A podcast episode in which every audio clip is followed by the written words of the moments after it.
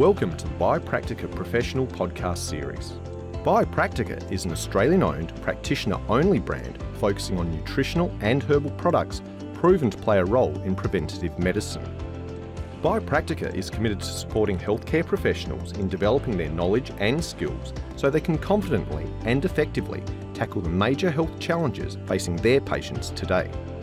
To support this commitment, the Learning Hub was established by Bipractica to offer practitioners a collection of educational resources so they can stay informed on the latest in health science research. Hello and welcome to our regular listeners, new listeners, and of course to my brilliant co-host Claire Murray. Hey Paul, how are you going today?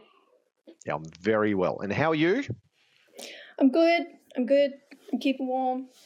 Keeping warm in Queensland. Mm. I thought you. Uh, I thought the weather took care of that for you up there. Yes, I must admit it's been some pretty glorious winter days here. Ah, perfect. Well, hopefully you've been outside and uh, reading through a paper titled Emerging Research on N A C for the Management of Psychiatric Disorders. Have you been doing that? Yes. It's been my delightful oh, sunshine reading on the steps, getting my vitamin D in.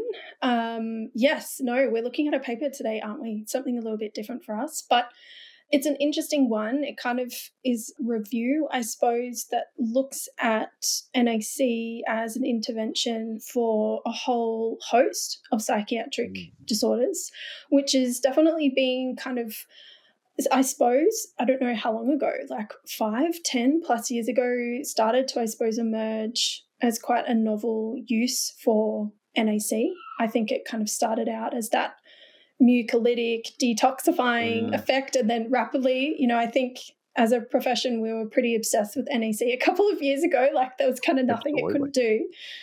But yes, this paper's by an author called Bradlow and a few other authors, and it was published last year. So we thought it could maybe just be an interesting thing, maybe do some of the heavy lifting for those listening and kind of go through some of the evidence and just chat on some interesting takeaways, I suppose, from, mm. from this paper. And look, I think it is a fascinating paper because if you understand the history of N A C, you know, I think it was sort of, I'll say, first uh, came to light in the nineteen sixties, you know, and, and that was as a medicine, you know. Um, mm. So it's it's been around for, you know, sixty-three years now. It's now something that's, I'll say, used by, as we know, you know, many people. And, you know, one of the key things certainly is its, uh, you know, anti sort of mucolytic effects as such. But I don't think a lot of people, I, I know there'd been talk about using it in cases of uh, mental health, but I was excited to see this, um, you know, this sort of paper because it's the first thing that I've really found that is tangible and is talking really closely about N A C and mental health disorders. So, do you want to sort of just go through basically what the role of, say, N A C is or its influence in mental health disorders? So, you know, it really does kind of, I suppose, pertain to the things that we know N A C was doing in the rest of the body. But yeah. primarily, as we know, N A C, like you said, you know, I, I found that kind of its origin story really fascinating. Like it, they, mm. researchers or scientists took this cysteine amino acid, like the molecule, and added that acetyl group onto it. And then, uh, you know, as a treatment, like as a as a pharmaceutical drug, almost in a way mm. for mm. cystic fibrosis, fibrosis patients to kind of have that mucolytic mm. effect. So, you know, we've then kind of amassed uh, uh, this amazing body of evidence that it is doing mm. so many things. But a lot of it still comes back to that key effect that it has as that antioxidant. So we know that mm. cysteine is that rate-limiting amino acid or step for the production of glutathione. So there's that element. But we also know that N A C in and of itself can scavenge free radicals as well. So mm.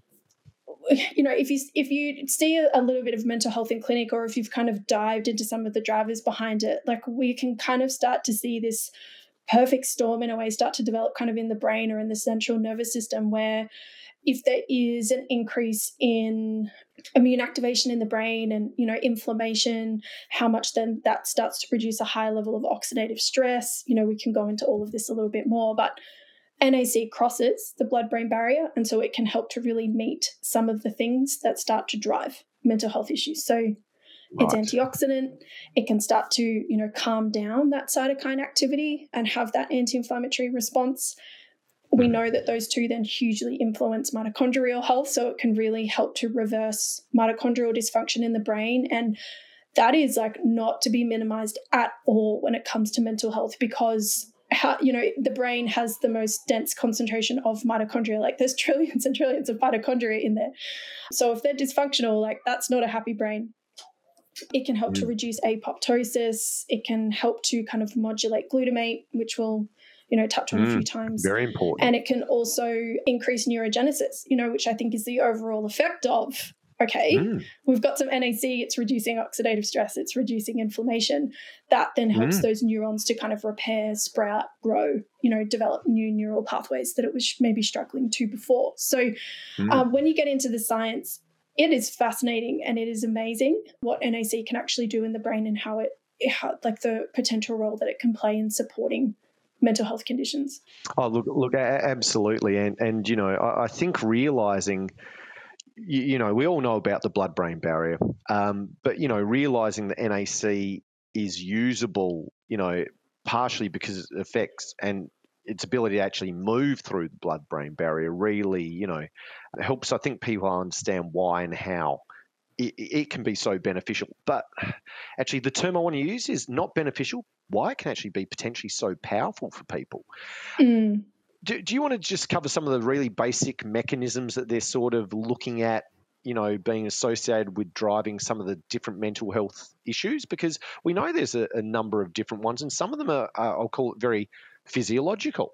So, yeah, I mean, if we're keeping in mind that we are reviewing this paper by Bradlow, first and foremost, you know, and we're kind mm. of using a lot of the disc, like the the content of that paper that we're kind mm. of teasing apart and discussing here, I think that the paper focused quite a bit on the mechanisms that were relevant to N A C and that N A C kind mm. of influenced. But you'll see these mechanisms come up again and again if you ever kind of delve into the functional drivers or the pathogenesis behind, you know, a lot of mental health conditions. And so I've touched on a lot of them already, just describing mm. what N A C does, but a really mm. core driver of mental health issues is that oxidative stress. It can, a little bit of oxidative stress can stimulate glutathione production, and mm. glutathione is the primary endo- endogenous antioxidant in the brain, but a lot of oxidative stress will then deplete glutathione. Our body's yeah. not going to be able to yeah. come up with it. And, you know, we just, we know how lipid rich and they're kind of, mm. therefore kind of, uh, what's the word, like vulnerable. I guess susceptible that, that, to, yeah. Susceptible yes. to damage, vulnerable. Yep, absolutely. Yes. Susceptible yeah. is a perfect word. You know, we start mm. to have a high level of oxidative stress in the brain, how it's kind of dam- damaging those lipids. Mm. It can impact the respiratory chain, like producing, you know, just baseline energy in the mitochondria, and it can start right. to kind of modify and damage the D N A in there. Mm-hmm. But inflammation, mm-hmm. I know I've done a webinar with sometime this year, I believe it was, just kind of discussing that link between mental health and inflammation, and that mm-hmm. there is definitely a subset of people whose mental health disorders, especially things like depression and schizophrenia, can be driven by raised inflammatory markers. We know that neuroinflammation will then start to increase oxidative stress and it will start to damage cells, et cetera. And we've actually seen N A C able to reduce inflammatory cytokines in the brain, things like T N F alpha, N F kappa B, some of the interleukins. Right. And, a re- and an interesting mechanism, which I knew, and I feel like this explained it to me in a different way as well, this paper, is that um, N A C will also modulate glutamate levels. Mm. And we know that glutamate, you know, a huge majority of the receptors in the brain are for glutamate, and that we know that it's excitatory and can skip over pretty easily for our mental health patients into being excitotoxic, like start mm. starting to cause damage and inflammation in the brain. But yep. there's actually this cysteine glutamate transporter on cells where, in the presence of extracellular cysteine, so we, you know, provide that N A C mm-hmm. and we've got a higher pool of cysteine sitting outside the cell, this transporter mm. will actually transport the cysteine into the cell into, to become intracellular cysteine, and mm-hmm. will actually mm-hmm. transport glutamate out of the cell. Right. And so that will actually decrease the synaptic release of glutamate, and so has that overall mm. effect on kind of dampening down wow. an excessive or, you know, glutamate response. So I felt like that was a really cool mechanism to read out. Mm. Read on. I definitely mm. nerded out about that one. No, I, I think it's I think it's really important, and you know, I think most practitioners have seen patients that have, I'll say, issues with, I'll call it generally overall overall higher levels of glutamate, uh, and that mm. it is neuroexcitatory, and and that for people who, for example, you know, there's some patients I know where I've had to put them on low glutamate diets, and their you know their headaches have decreased substantially. So, you know, there, there's there's a number of you know, and I, I wouldn't have considered necessarily using N A C in those patients. But but now that, you know, you, you talk about it and having read this paper, it's like, well, okay, here's absolutely, you know, if I know people have potentially nervous system and glutamate kind of issues, that absolutely I could be could be looking at using it. Do you want to quickly cover what some of the other conditions the actual paper itself looks at though? Yes. So this is actually a lot of info. So we can see how far we get here and how many conditions we Let, get through. Let's see how we go. Yeah, first one they discussed was autism spectrum disorders, and they mm-hmm. discussed how, you know, uh, evidence shows that A S D can be associated with increased oxidative stress, mitochondrial dysfunction, mm-hmm. abnormal glutamate, neurotransmission, those things that we've been talking about. And mm-hmm. so they then start to get into the evidence. They found some case studies of N A C. And I think this will be really fascinating as we go through this, kind of the quite huge variance in dosages that you encounter with N A C administration. These mm-hmm. case studies where they gave N A C to males, children through to adolescent, males mm-hmm. with A S D, a dose anywhere from eight hundred to twenty-four hundred milligrams a day, showed a benefit, showed increases in social behaviour, decreases in aggression and self-harm, and it actually facilitated lowering doses of antipsychotics for some of the right. participants as well. So I found that mm-hmm. really fascinating. And then there was a meta-analysis done on five randomized controlled trials that used N A C mm-hmm. and A S D, again, children and adolescents. Doses varied anywhere from five hundred to forty-two hundred milligrams a day. Mm-hmm. And they found that N A C did actually significantly improve behavior scores, irritability and hyperactivity compared to placebo. So I think it's showing there that N A C, you know, and, and it's all mechanistic, but we hear a lot of mm. talk about that kind of involvement with neuroinflammation in our A S D mm. patients, you know, and I think N A C really meets that neuroinflammation mm. well, and the downstream effects of that that it has on oxidative stress and, and mitochondria. So that makes mm. a lot of sense to me. Uh, look, uh, absolutely. And, and I know another um, uh, aspect of mental health that was covered in, in this paper was schizophrenia. And, mm-hmm. of course, you know, how, how exactly do we define that? Because, you know, some people say, yeah. oh, isn't it, isn't it just voices in your head or, or, or those sorts of things? But, you know, I, I just want to quickly define it, because – it's actually defined as an abnormal interpretation of reality, which affects how a person thinks, feels, and behaves. Now, it then goes on. So it then goes on to say they can experience the delusions, possibly disorganized thinking and speech, abnormal physical behavior, motor function. But, you know, uh, schizophrenia isn't maybe quite as rare as we might think. You know, there, there's a certain, there, there's, you know, mm. I've seen a number of patients who, you know, were, were successfully, you know, controlling their schizophrenia, but it's certainly not something it's like, oh, never seen anyone with schizophrenia at all. So mm. what did the paper sort of look at in regard to N A C and schizophrenia? Because look, once again, I, I, I haven't been using that with any of these patients, but then again, I, I'll be honest with you, I'm, I'm careful in how I treat them. But but what do the papers yes. sort of look at? Yeah, so they did talk about that definition of schizophrenia, and that the condition then may be characterised by neuroprogression, and that was a kind of new term for me. But that's really just a term that summarises changes that start to happen to the nervous system that accompany the development of a mental health mm. disorder.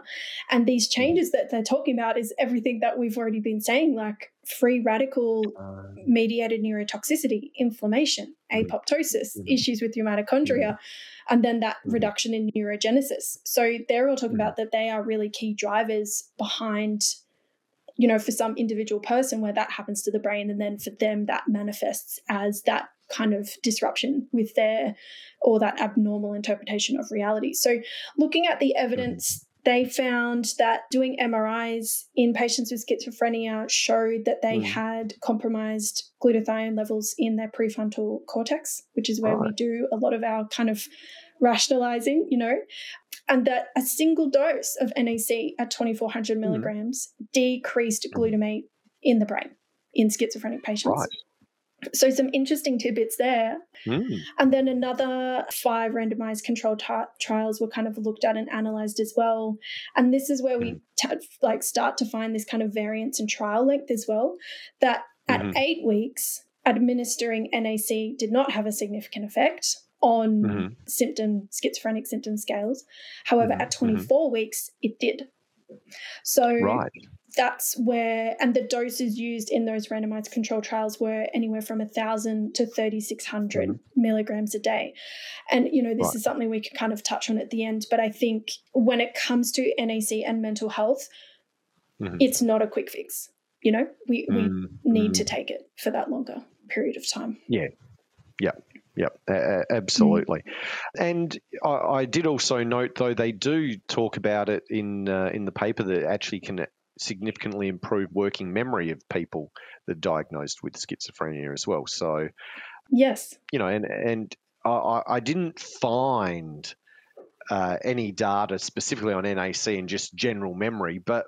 But, you know, once again, it really does make sense, I guess, if it can move through blood-brain barrier, that it's going to have an overall benefit in, in just, you know, the, the function of – it's likely to have an overall benefit in function of the brain. It acts as such a powerful yes. antioxidant, and that it sort of makes sense. Now, as I said, does that mean I'm going to start going out saying, oh, so-and-so's got slightly poor memory, we're going to give them heaps of N A C? Well, I haven't seen the data on that, but mm. certainly I'm going to something I'll be keeping my uh, eyes peeled for.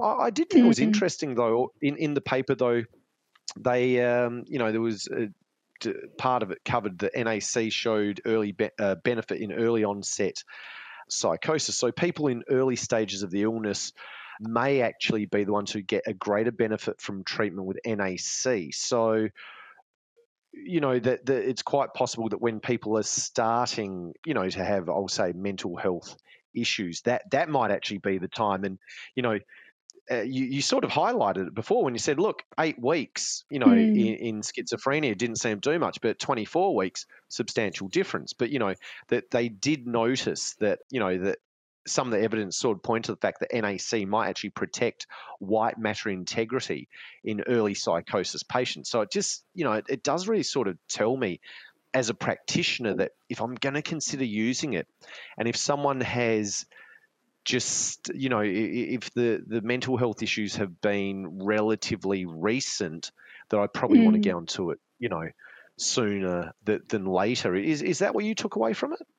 Yes, so it's that term neuroprogression, isn't it, where they found that those mechanistic changes that start to happen in the nervous system, in the brain, once they start to become more and more entrenched, that treatment is more likely, like the condition is more likely to become treatment resistant. So I think that was a really interesting point too, that exactly as you said, if we have the chance and the opportunity to kind of catch someone when they do have an early onset mental health condition, then it seems that N A C is going to be able to work perhaps more efficiently for them, and there's going to be that chance that it's going to be able to kind of protect the brain tissue a bit more. Bipolar was also looked at. And I think there was a really kind of landmark study that was done quite a long time ago that people got very excited about on bipolar. I think it was done in two thousand eight, if I'm remembering the um, paper correctly. And that, you know, there were quite a few studies done after that to kind of try and replicate it. But there was one study that they discussed here that providing N A C alongside someone's antipsychotic medication at two thousand milligrams a day over twenty-eight weeks, and that was twenty-four weeks of intervention and then another four weeks follow-up, found that N A C did help show significant improvement in depression scales and also bipolar rating scales at that twenty-four-week mark compared to placebo. And then there was another quite large study as well another twenty-four week study at two thousand milligrams a day that found uh, N A C to significantly delay the onset of a depressive episode. So there seems to be, as it stands, a pretty good body of evidence on N A C in bipolar, or at least it tends to be one of the mental health disorders that does have a bit more body of evidence in terms of N A C mm. on it, showing some, you know, interesting effects. Look, so bipolar, schizophrenia, not always something that practitioners are going to see. Um, as mm. I said, you know, I've I've had a few patients come in. Uh, we, we've never dealt with their schizophrenia. They, they're happy with their current management.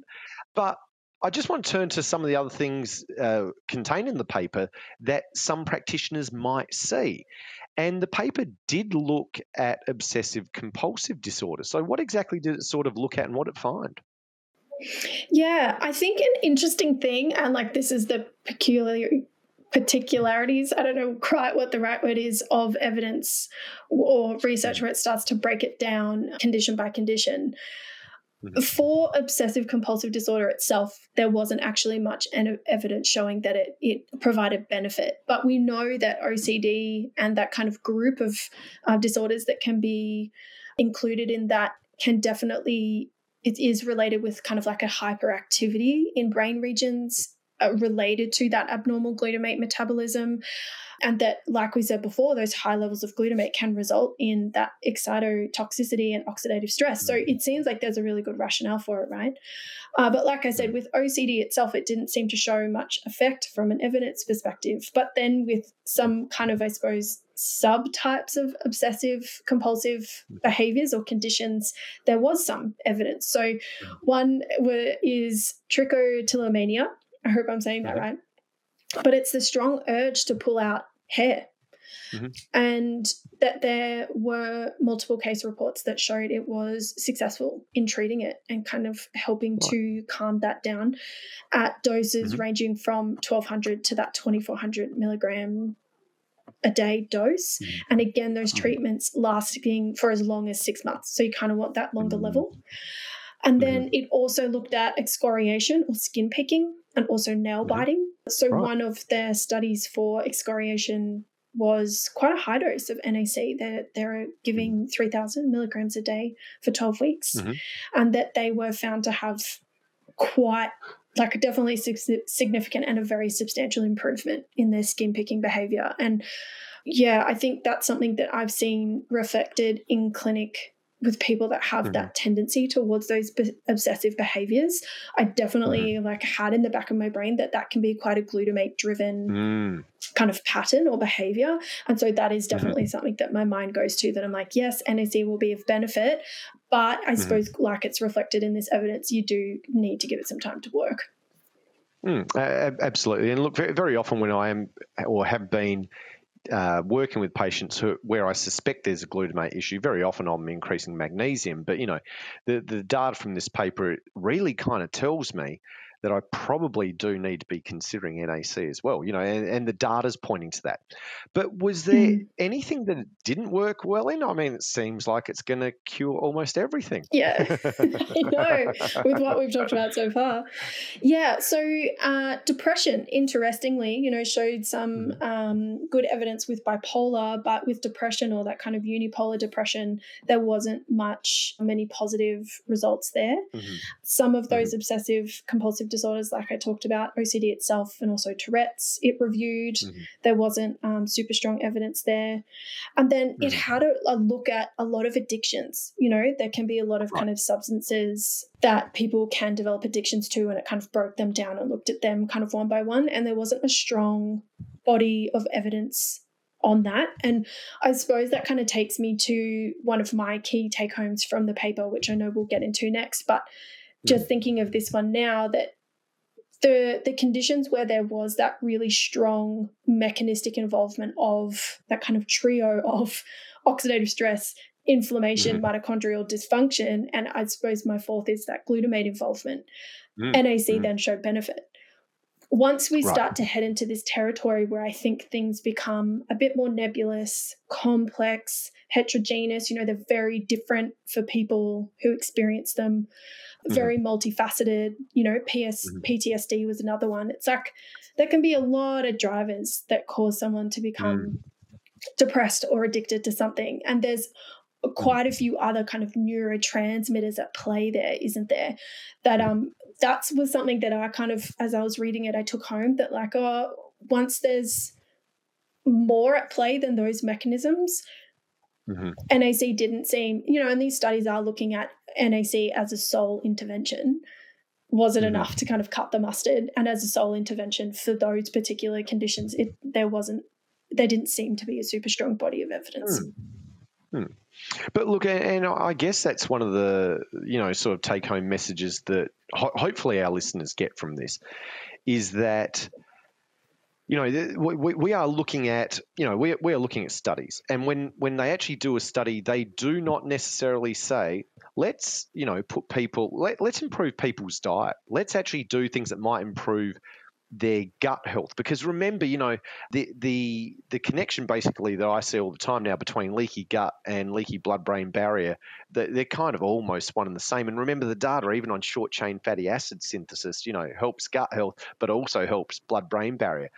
Is mm. that, you know, there, there's so there, there's a real, I guess I'll call it, interconnection. And when they do studies, they are simply going to give N A C at, for example, you know, twenty-four hundred milligrams a day.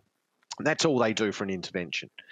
And when we talk about these these studies and the scientific data, we have to realize, I think as practitioners, we function in a different space.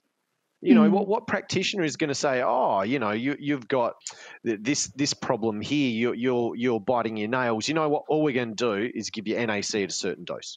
You know, exactly. pra- practitioners don't do that, you know.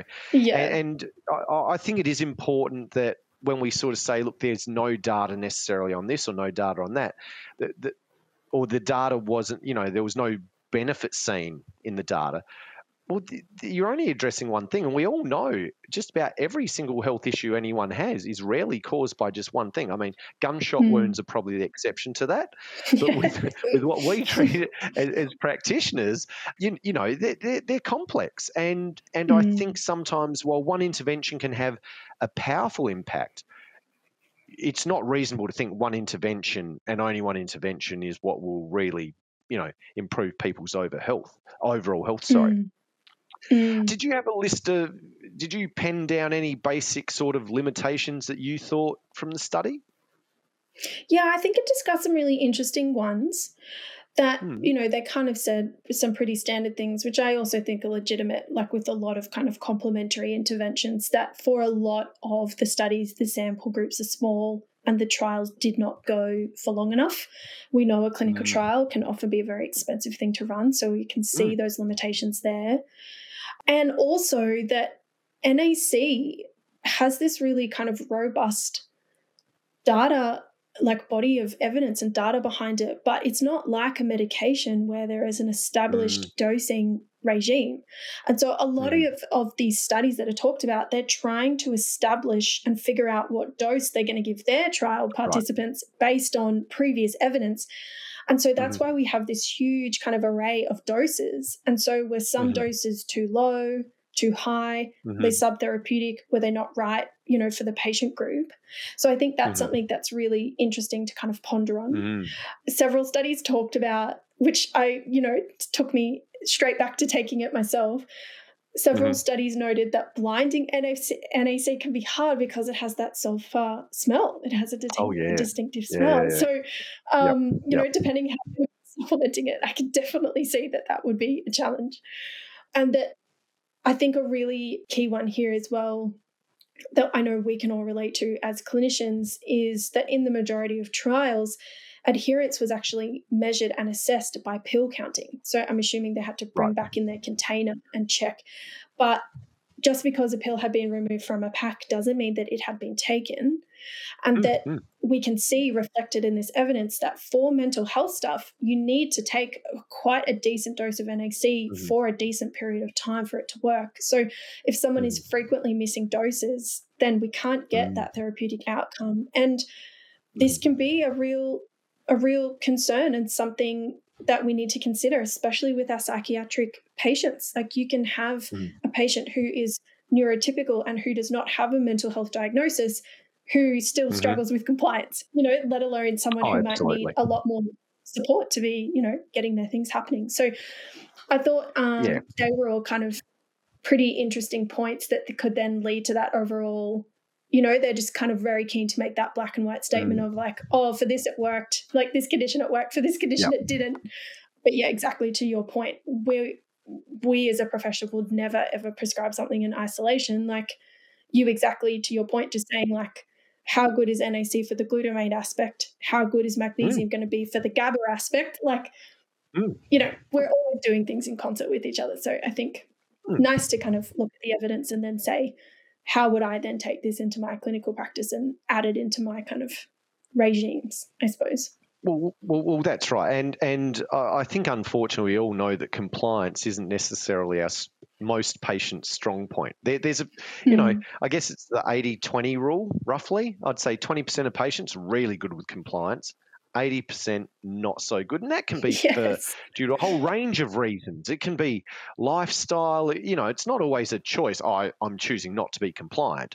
But mm. I, I do think for me it's kind of twenty percent of people re- can be really good, but that leaves eighty percent that probably aren't great. And and w- with many sort of trials, as you said, you know, if you just pop pills out of the pack, you might have popped them out of the pack and put them down somewhere and they've just forgotten to take them. You know, it's, it's yeah. it really is a, um, you know, there, there, there are some, I'll say, potential issues. I mean, let's be honest, you don't want to lock people up and medicate them every day for a trial because, as you said, they're already expensive enough as it is, let alone... Yes.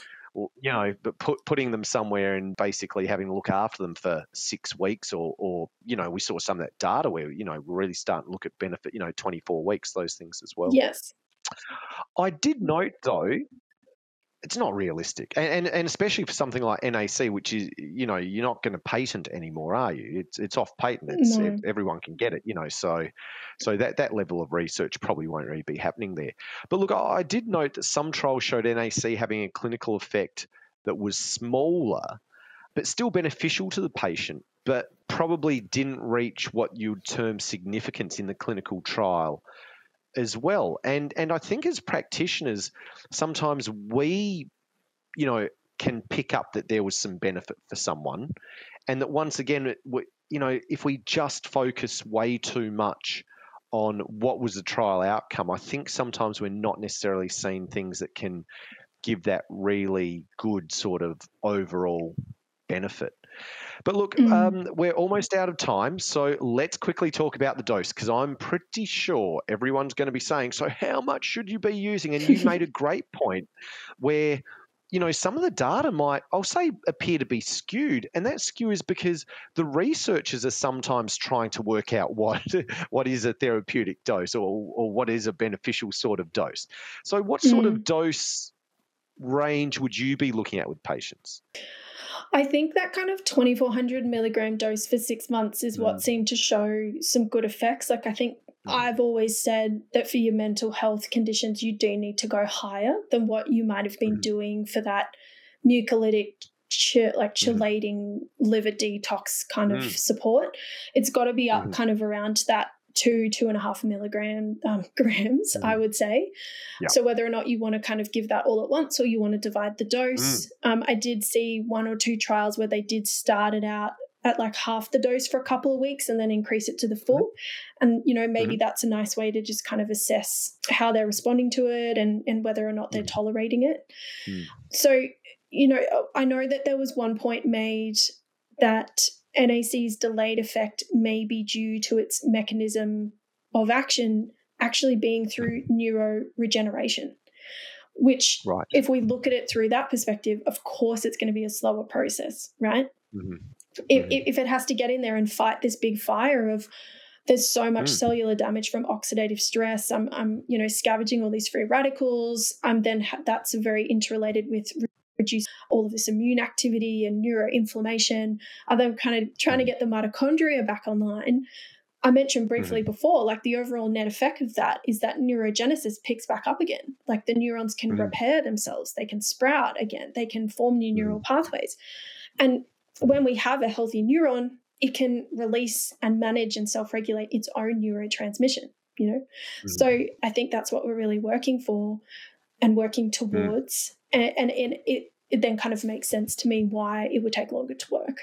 Look, and I, I think for me also, when, you know, depending on the kind of mental health condition you're working with, I don't actually personally, just as a practitioner myself, I don't like going in with really high, well, with high dose supplements that the person hasn't taken before. I will usually mm. start, and I prefer a bit of a slow approach, because if it if it does, and I mean, I, I didn't really find much data sort of saying N A C worsens any of this stuff, but I, I don't like going in there with really huge doses, because if somehow it was to cause, you know, uh, some aggravation of symptoms, you know, especially with different mental health conditions, exactly, yeah. just calming those symptoms can be a really big issue, and and you know, it could cause harm to the patient unintentionally, of yeah. course, but could actually harm.